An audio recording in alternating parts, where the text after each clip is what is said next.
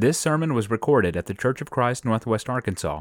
We are Christians seeking to worship God in spirit and in truth, according to the New Testament. Come worship with us Sunday mornings at 10:30 at 1708 Elm Springs Road in Springdale, Arkansas. Uh, at what point in this day and age did confrontation and communication become both harder and easier? You know, you hear a lot of people, friends, family say things like, you know, I'm not a confrontational kind of person. Or confrontation is, is hard. And then we go online and we see people getting into the most ridiculous arguments over what color is the dress really? Or Mandela effects, or aliens, or anything else that in reality is just inconsequential.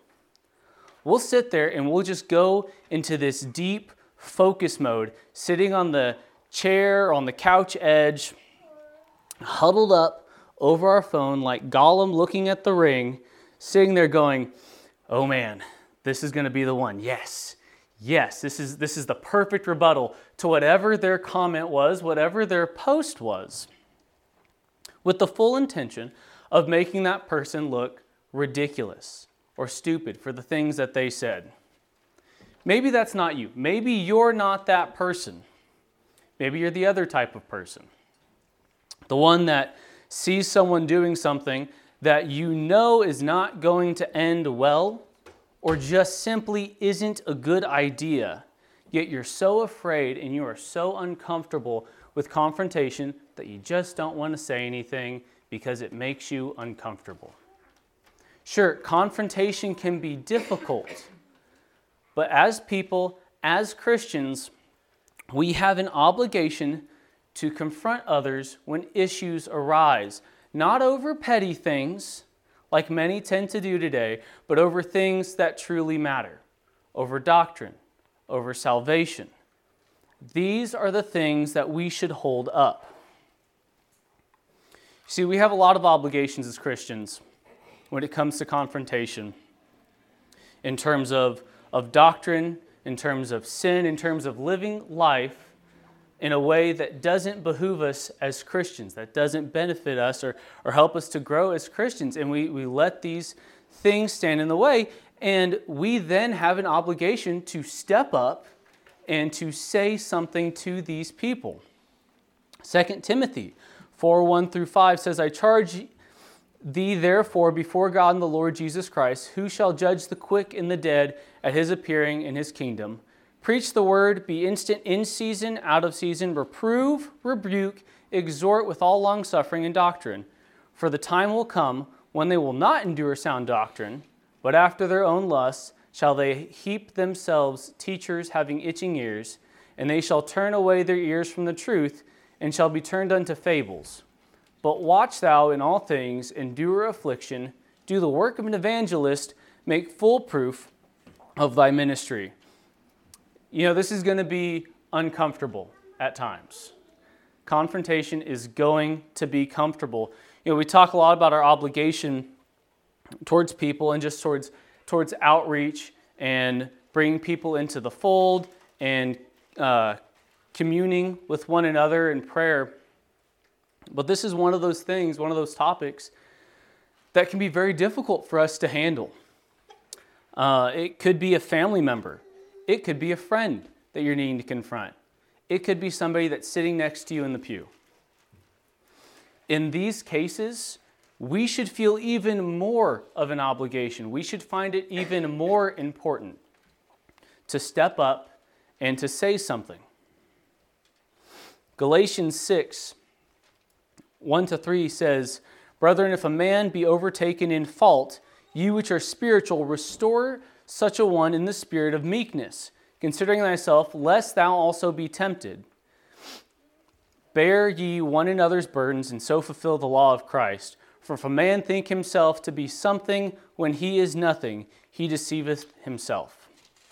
We have an obligation to go to them and talk to them in a spirit of meekness. We need to be kind, we need to be loving, we need to be humble about the situation. It's very crucial how we handle these types of situations. And it's important that we do this as quickly as we can when we see these problems arise because sin, when allowed to happen by others, can fester like an infection. If one is allowed, others can then be tempted to follow suit. It can spread. This is one of the many reasons that I feel we end up getting so many different denominations today. It's because instead of people rising up when they saw a problem, they decided to sit back.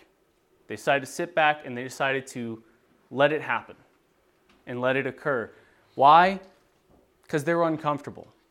They were more comfortable sitting in their pew, they were more comfortable sitting in their seat than they were to step up when they saw it happen and when they saw it occur.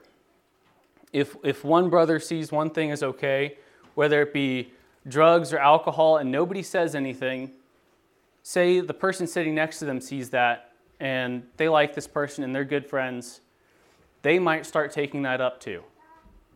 And then it spreads one to another and to another until the problem's gotten so big it's too difficult to handle, or it seems too difficult to handle. But it's not just these circumstances. If a brother is allowing another uh, something else in their life to just stand in their way, not necessarily sin, not necessarily you know something that's against doctrine, just simply letting something stand in their way. It's a weight. It's something that's holding them back. We as Christians have an obligation to confront them about that because we're obligated to help each other to grow to help correct one another, to help each other to grow as Christians in our walk. If you look at Hebrews chapter 10, starting verse 23, it says, Let us hold fast the profession of our faith without wavering, for he is faithful that promised. And let us consider one another to provoke unto love and to good works, not forsaking the assembly of ourselves together, as the manner of some is, but exhorting one another, and so much the more as ye see the day approaching. Our job as brothers and sisters in Christ is to lift one another up, teach one another, correct one another. We were meant to grow together. There will be conflict at times. It's going to happen. Conflict is going to happen. It's part of life. But our job is not to ignore it, our job is to see it and to work it out together. Now, that said, while we do have this obligation to, to confront others when issues arise, there is a time where issues arise for ourselves personally when we need to drop it. Sometimes there's going to be things that you see as an issue that unfortunately you just kind of got to let it go. Just because we're called to confront others, to help, to correct, and to encourage. That does not give us the right to go to someone and to get into just petty arguments and correct them on every little thing. The only thing that we're held to is the New Testament and to keeping the New Testament, upholding Scripture, and upholding doctrine, upholding the gospel of truth. That is our obligation. And that is our obligation when it comes to confronting others. But it does happen on occasion where somebody feels or believes a certain way that's outside of the New Testament doctrine, where they feel like they're obligated to talk to somebody and to try to convert them and change their minds. We actually kind of see this happen in the book of Acts, in Acts chapter 15, when uh, there were these people within the church, primarily Jews, uh, who felt like the act of circumcision was still necessary that they still need to do that to be saved. Nowhere in the New Testament are you going to find where circumcision is necessary to be saved, but there were still, regardless, brothers and sisters in the church that felt that it was necessary. In Acts chapter 15, 1 through 2, it says, And certain men which came down from Judea taught the brethren and said, Except ye be circumcised after the manner of Moses, ye cannot be saved. When therefore Paul and Barnabas had no small dissension and disputation with them, they determined that Paul and Barnabas and certain other of them should go to, up to Jerusalem unto the apostles and elders about this question. So at this point, we notice there's a big conflict going on that's causing division within the church, causing some derision. Some feel that even though we are under the New Testament and no longer under the Old, that they should still enforce parts of the Old Testament. What do the apostles say about this? What does the scripture say about this? Well, in Acts 15, going into verse 6, 6 to 11, they say, And the apostles and others came together for, for to consider of this matter. And when there had been much disputing, Peter rose up and said unto them, Men and brethren, ye know how that a good while ago God made choice among us that the Gentiles by my mouth should hear the word of the gospel and believe. And God, which knoweth the hearts, bear them witness, give them the Holy Ghost, even as he did unto us, and put no difference between us and them, purifying their hearts by faith. Now, therefore, why tempt ye God to put a yoke upon the neck of the disciples, which neither our fathers nor we were able to bear? But we believe that through the grace of the Lord Jesus Christ, we shall be saved, even as they. While this specific instance is in regards to the Old Testament law, it remains true for anything that is outside of New Testament, outside of the New Testament, outside of the gospel, outside of the doctrine. We should not hold to anyone, we should not hold anyone to any standard beyond the New Testament. Why? Because the New Testament is our standard. The gospel is our standard that we stand for. That is what we should uphold.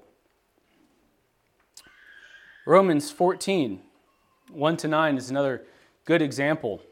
It says, Him that is weak in the faith receive ye, but not to doubtful disputation. For one believeth that he may eat all things, another who is weak eateth herbs. So there's our conflict. Seems like a minor conflict, but one person feels like he should eat all things, another person says, No, I'm only going to eat these certain things. Let not him that eateth despise him that eateth not, and let not him which eateth not judge him that eateth. For God hath received him who art thou that judgest another man's servant? To his own matter he standeth or falleth. Yea, he shall be holden up, for God is able to make him stand. One man esteemeth one day above another, another esteemeth every day alike. Let every man be fully persuaded in his own mind. He that regardeth the day regardeth it unto the Lord, and he that regardeth not the day, to the Lord he doth not regard it. He that eateth, eateth to the Lord, for he giveth God thanks. And he that eateth not, to the Lord he eateth not, and he still giveth God thanks. For none of us liveth to himself, and no man dieth to himself. For whether we live, we live unto the Lord, and whether we die, we die unto the Lord. Whether we live, therefore, or die, we are the Lord's. For to this end Christ both died and rose and revived, that he might be Lord both of dead and living. You know, just because one brother or sister in Christ feels one way when it comes to, you know, food or, or drink or music or TV or politics, whatever it may be, they believe it's right or wrong.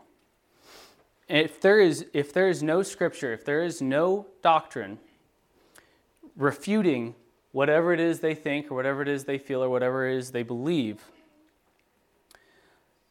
it, it, if there's nothing, it can't be proven, for that person, it's fine. If one person feels like, you know, I don't want to eat a rare steak, I feel like it's wrong to eat a medium rare steak, I just don't like it. That doesn't mean for the person that likes medium rare steak that it's wrong to eat that steak. There's nothing wrong with that steak. It's a good old steak. I like steak. You like steak. Let me give you another example. Uh, a real world example. Kat's uncle, Andy, believe that's the right uncle. She's looking at me like, I don't know where he's going with this. He got a pair of glasses when he was younger. And I don't remember if they were horn rimmed or wire, they were wire frame glasses. Thank you. And the church felt like this was of the world.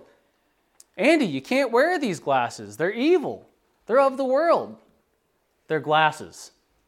Guys, they're glasses. It doesn't matter. Sure, one person might think it's wrong for him to wear these. It, it doesn't matter. If Andy wants to wear these glasses, there's nothing in the scripture, there's nothing in doctrine that prevents him from wearing these glasses. They're just glasses. Another example that was more true to me was I loved Christian metal when I was younger in particular. There's something about it. There's just the, the, the sound, sometimes the, the, the words that they're speaking that's just presented in such a way that, you know, I really enjoyed it. And a lot of the time, they covered more doctrine in those, in, in those songs than any of the contemporary Christian artists do today. I, I remember there was one I listened to that talked about um, laying your old man down to die, and it talked about baptism. It was a Christian heavy metal song.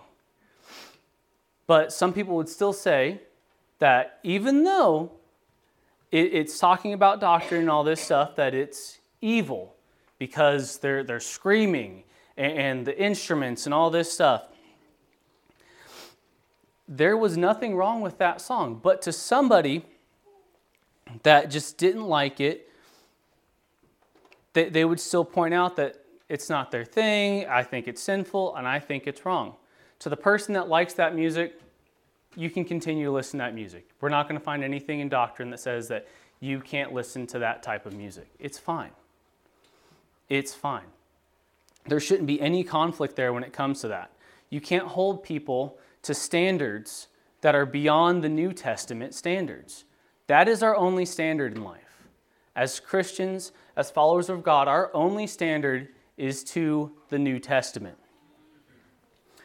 But if a man does believe something to be unclean, if somebody does think of something to be unclean, to them it is also unclean. So it's not our job to fight them over that either. If you look at Romans 14 again, going into verse 13. It says, Let us not therefore judge one another anymore, but judge this rather, that no man put a stumbling block or an occasion to fall in his brother's way. I know and am persuaded by the Lord Jesus that there is nothing unclean of itself. But to him that esteemeth anything to be unclean, to him it is unclean. So if somebody thinks something is sinful, if somebody thinks that something is wrong for them to do, to them it is wrong. To them, it is wrong. I'll give you an example of that. You know, Ben, say Cade, thought that he was not allowed to go outside. You never said anything about him going outside. You never told him that it was wrong for him to go outside. But he, in his head, thought that it was wrong for him to go outside, even though there was nothing that you said or spoke that would lead him to think that. But Cade decided he was going to go outside anyways, even though he felt he was wrong to do so. That would be wrong for him to do. If he was sneaking around, prowling outside, trying to sneak out of the house to go outside and play or whatever, it would be wrong for him to do that. That's what it's talking about here. If he thinks it is a sin, if a person thinks for something is a sin, regardless of whether or not it is, to that person in particular, to them it is wrong. To them, it is a sin. Don't be a stumbling block. Don't, do not be a stumbling block to somebody just because of something that you think or something that you feel that's outside of the New Testament scripture, that's outside of doctrine. Don't put a yoke on somebody where there need not be one. Don't cause issues for somebody when there is no cause to make those issues. Another time that we need to drop it is when it's to be spiteful. When we're purely confronting somebody, to be spiteful and to be hateful and to be cruel to them. Whether you're in the right, wrong, or otherwise. We're to act in love, we're not to act in spite. If you look at 1 Peter 3 8 to 9, it says, Finally, be ye all of one mind, having compassion one for another, love as brethren, be pitiful, be courteous, not rendering evil for evil, or railing for railing, fighting for the sake of fighting. But contrariwise, blessing, knowing that ye are thereunto called, that ye should inherit a blessing. Don't argue with somebody purely for the sake of arguing with them. Don't confront somebody purely for the sake of confronting them. I'm not saying don't have friendly debates. That is not what I'm saying. I'm not saying don't have friendly little arguments and stuff like that. I'm not saying that that's wrong. I love having friendly debates. I love having those conversations with people. I will sit here with you if you want to have a conversation about politics or conspiracy or, or whatever it may be. There, there's nothing wrong with having these conversations. The problem is when you let it go to the point where it is now becoming a stumbling block. When you let these things go to the point that they are causing an issue, even though they have nothing to do with doctrine, even though they have nothing to do with the gospel, nothing to do with salvation, and you decide to let these things stand in the way. At that point, you need to learn to drop it. We may not like to hear that. And honestly, personally, I need to hear that sometimes because I get really heated. I really enjoy it. But we need to learn when we need to drop it. And that's when those things start becoming a stumbling block for others and start becoming an issue for other people. So, how do, how do we go about confronting other people?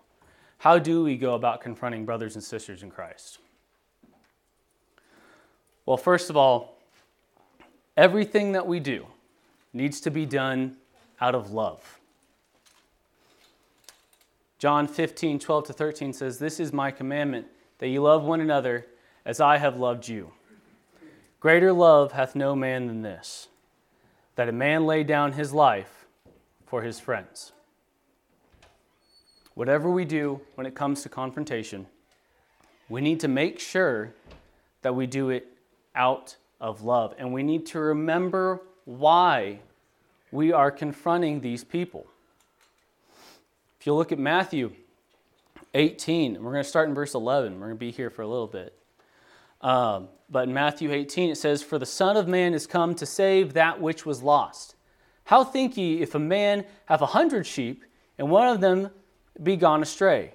Doth he not leave the ninety and nine, and goeth into the mountains, and seeketh that which is gone astray?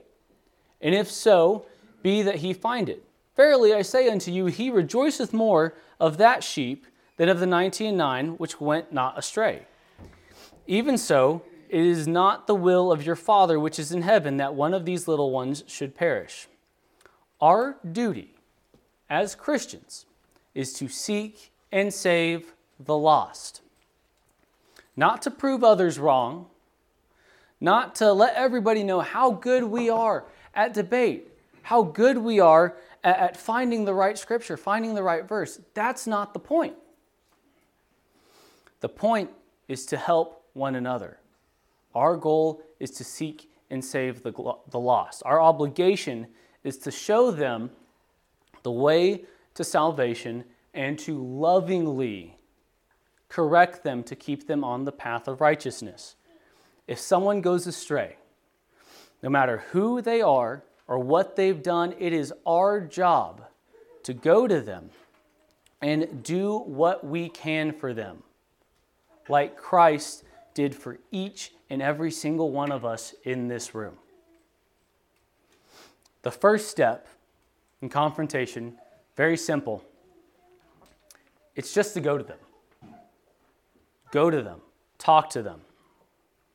Matthew 18 15 says, Moreover, if thy brother shall trespass against thee, go and tell him his fault between thee and him alone. If he shall hear thee, thou hast gained thy brother. An interesting thing about this verse is some of the older manuscripts actually leave out tres, or against thee. Uh, chapter uh, Matthew 18 15 in the NASB version actually translates it this way If your brother sins, go and show him his fault in private. If he listens to you, you have won your brother. This is what was in a lot of the older manuscripts. If your brother sins. Not if your brother sins against you, if your brother sins. Why is that important? Because regardless, he sinned either way, right? it takes the you out of it. Because it's not about you. At the end of the day, it's not about you, it's about their salvation. It's about helping them to get back on the right path. And sure, if it was towards you, it should probably be you that goes and talks to them. But remember that even then, we're working towards a bigger goal. In confrontation, we're working towards a much bigger goal than settling a petty argument, than, than making ourselves feel good about something. Our goal is to seek and save the lost, not to try to hurt one another because they hurt us first. That is not our job. it can be hard to love somebody who has wronged us, but we can't let that stand in the way of doing what is right. Not only can that be a stumbling block for that person, that can be a stumbling block for you as well. Be stumbling block for me. Be stumbling block for all of us. Our job is to love them and to confront them when there's an issue in a loving way in order to try to bring them back into the fold. So, what if they don't listen? Say you go and you confront this person and they don't want to hear it. They just don't want to hear it. it. Maybe you made them really mad in the past or something, or maybe it's an issue that they really, really believe. And especially coming from you, they may not want to hear it. I don't know. I don't know your circumstance.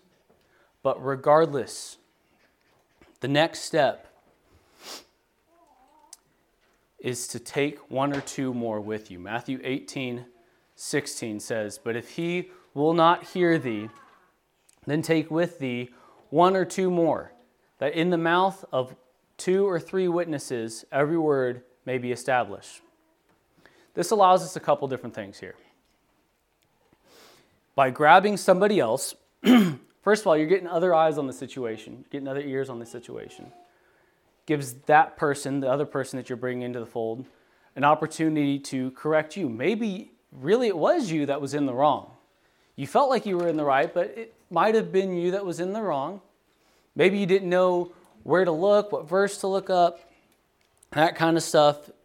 It's important to get somebody else involved in these situations. One or two more, just to get another set of eyes on it, and so that you can learn how to better handle this situation. And then maybe the person just doesn't need to hear it from you, they need to hear it from somebody else. But when you pick your one or two other people to go help you, Make sure you're picking somebody who's a wiser person. Make sure you're picking somebody that's not just a friend, somebody that can actually help with the situation. Proverbs 15:2 says, "The tongue of the wise useth knowledge aright, but the mouth of fools poureth out foolishness." Now you want to pick somebody who is well versed and be further assistance to the situation. You know, if I'm going to go work on my house, if I need to fix something in my house and I'm needing assistance, say it's something like putting up drywall.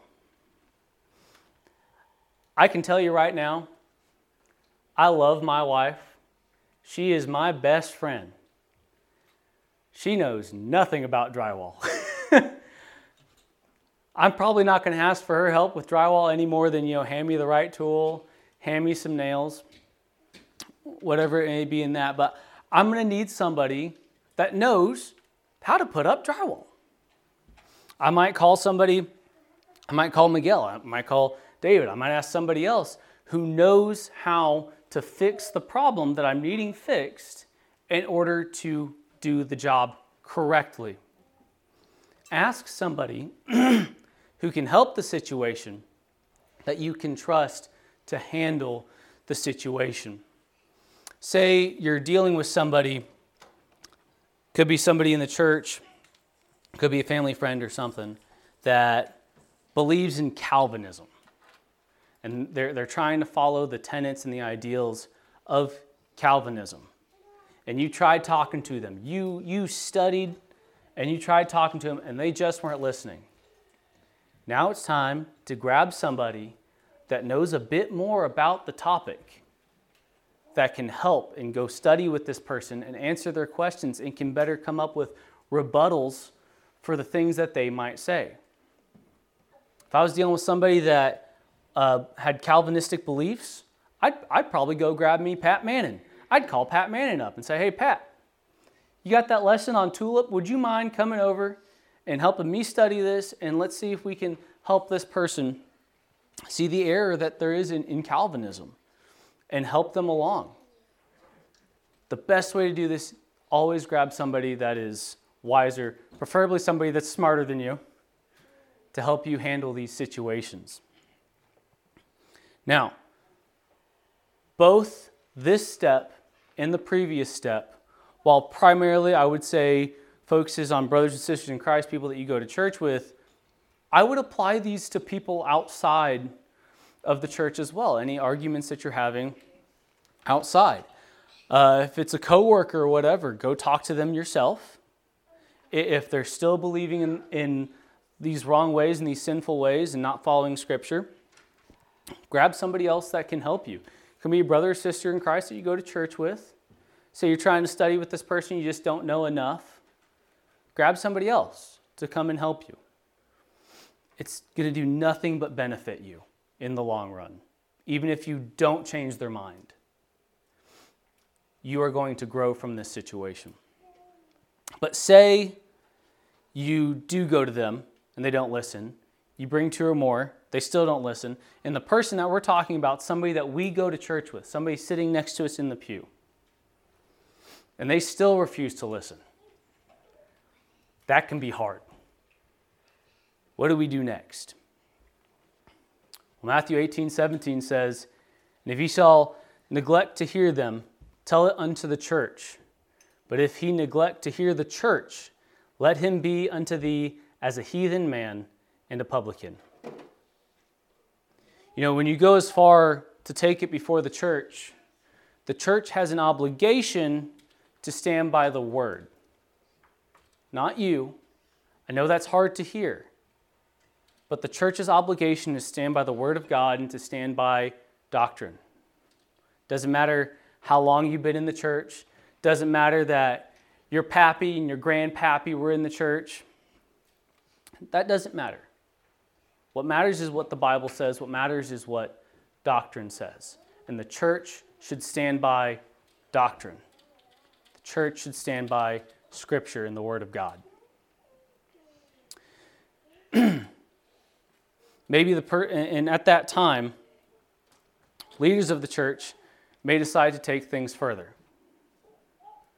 But at that point, for us as individuals, when we give up the situation to the church, it's time for us to move on from that situation. The church is now the ones who are obligated to handle this situation. And leaders of the church may decide to take things further. Maybe the person has caused enough trouble, has caused enough issue that they need to be pulled out until they see where they were wrong and are ready to change. I don't know. I don't know what your situation is. But when you take it as far as to take it before the church, we need to remember it's out of our hands at that point. Now, I'm not saying you can't try to reach out to this person. Don't think that at all. You can still try to reach out to this person. You can still try to talk to this person and be there for them when they are ready. But don't let the situation hold you back as well. Don't let this situation be a stumbling block for you. It says, Let him be unto thee as a heathen man and a publican. You can still try to work with them, you can still try to love them. But we need to realize that even then, there's a point where we can we need to be able to take a step back. You got to know when to hold them, know when to fold them. You got to know when to walk away, and you got to know when to run. you know, when confrontation arises, it's important for us to remember that we have an obligation to confront other brothers and sisters in Christ in a loving manner. We can't just let them continue to stumble and fall through life. When it's about salvation, when it's about doctrine, it's our job to stand up for the gospel, not for anything else. Our job is to stand up for the gospel and for the word of God, regardless of how uncomfortable that may make us feel. Sometimes it is, and it's, it's going to be. We have no such obligations to things outside of the New Testament doctrine. We don't have any obligations to stand up for anything outside of Scripture. We can't let things of the world stand in the way of someone's salvation. And we need to remember that confrontation, it's not about us, it's about salvation, it's about them. It's about seeking and saving the lost and helping brothers and sisters in Christ to grow. Thank you for your time this morning. Uh, any brothers or sisters have any needs of the church? If anybody's having an issue with confrontation, with dealing with situations like these, feel free to come forward as we stand and sing the song that's been selected. We hope you enjoyed this teaching from God's Word. If there's anything we can do to help you in your walk with Christ, send us a message at facebook.com slash cfcnwa. To find more sermons, look for us on Apple Podcast, Google Podcast, Spotify, and like our Facebook page. Thanks for listening, and God bless.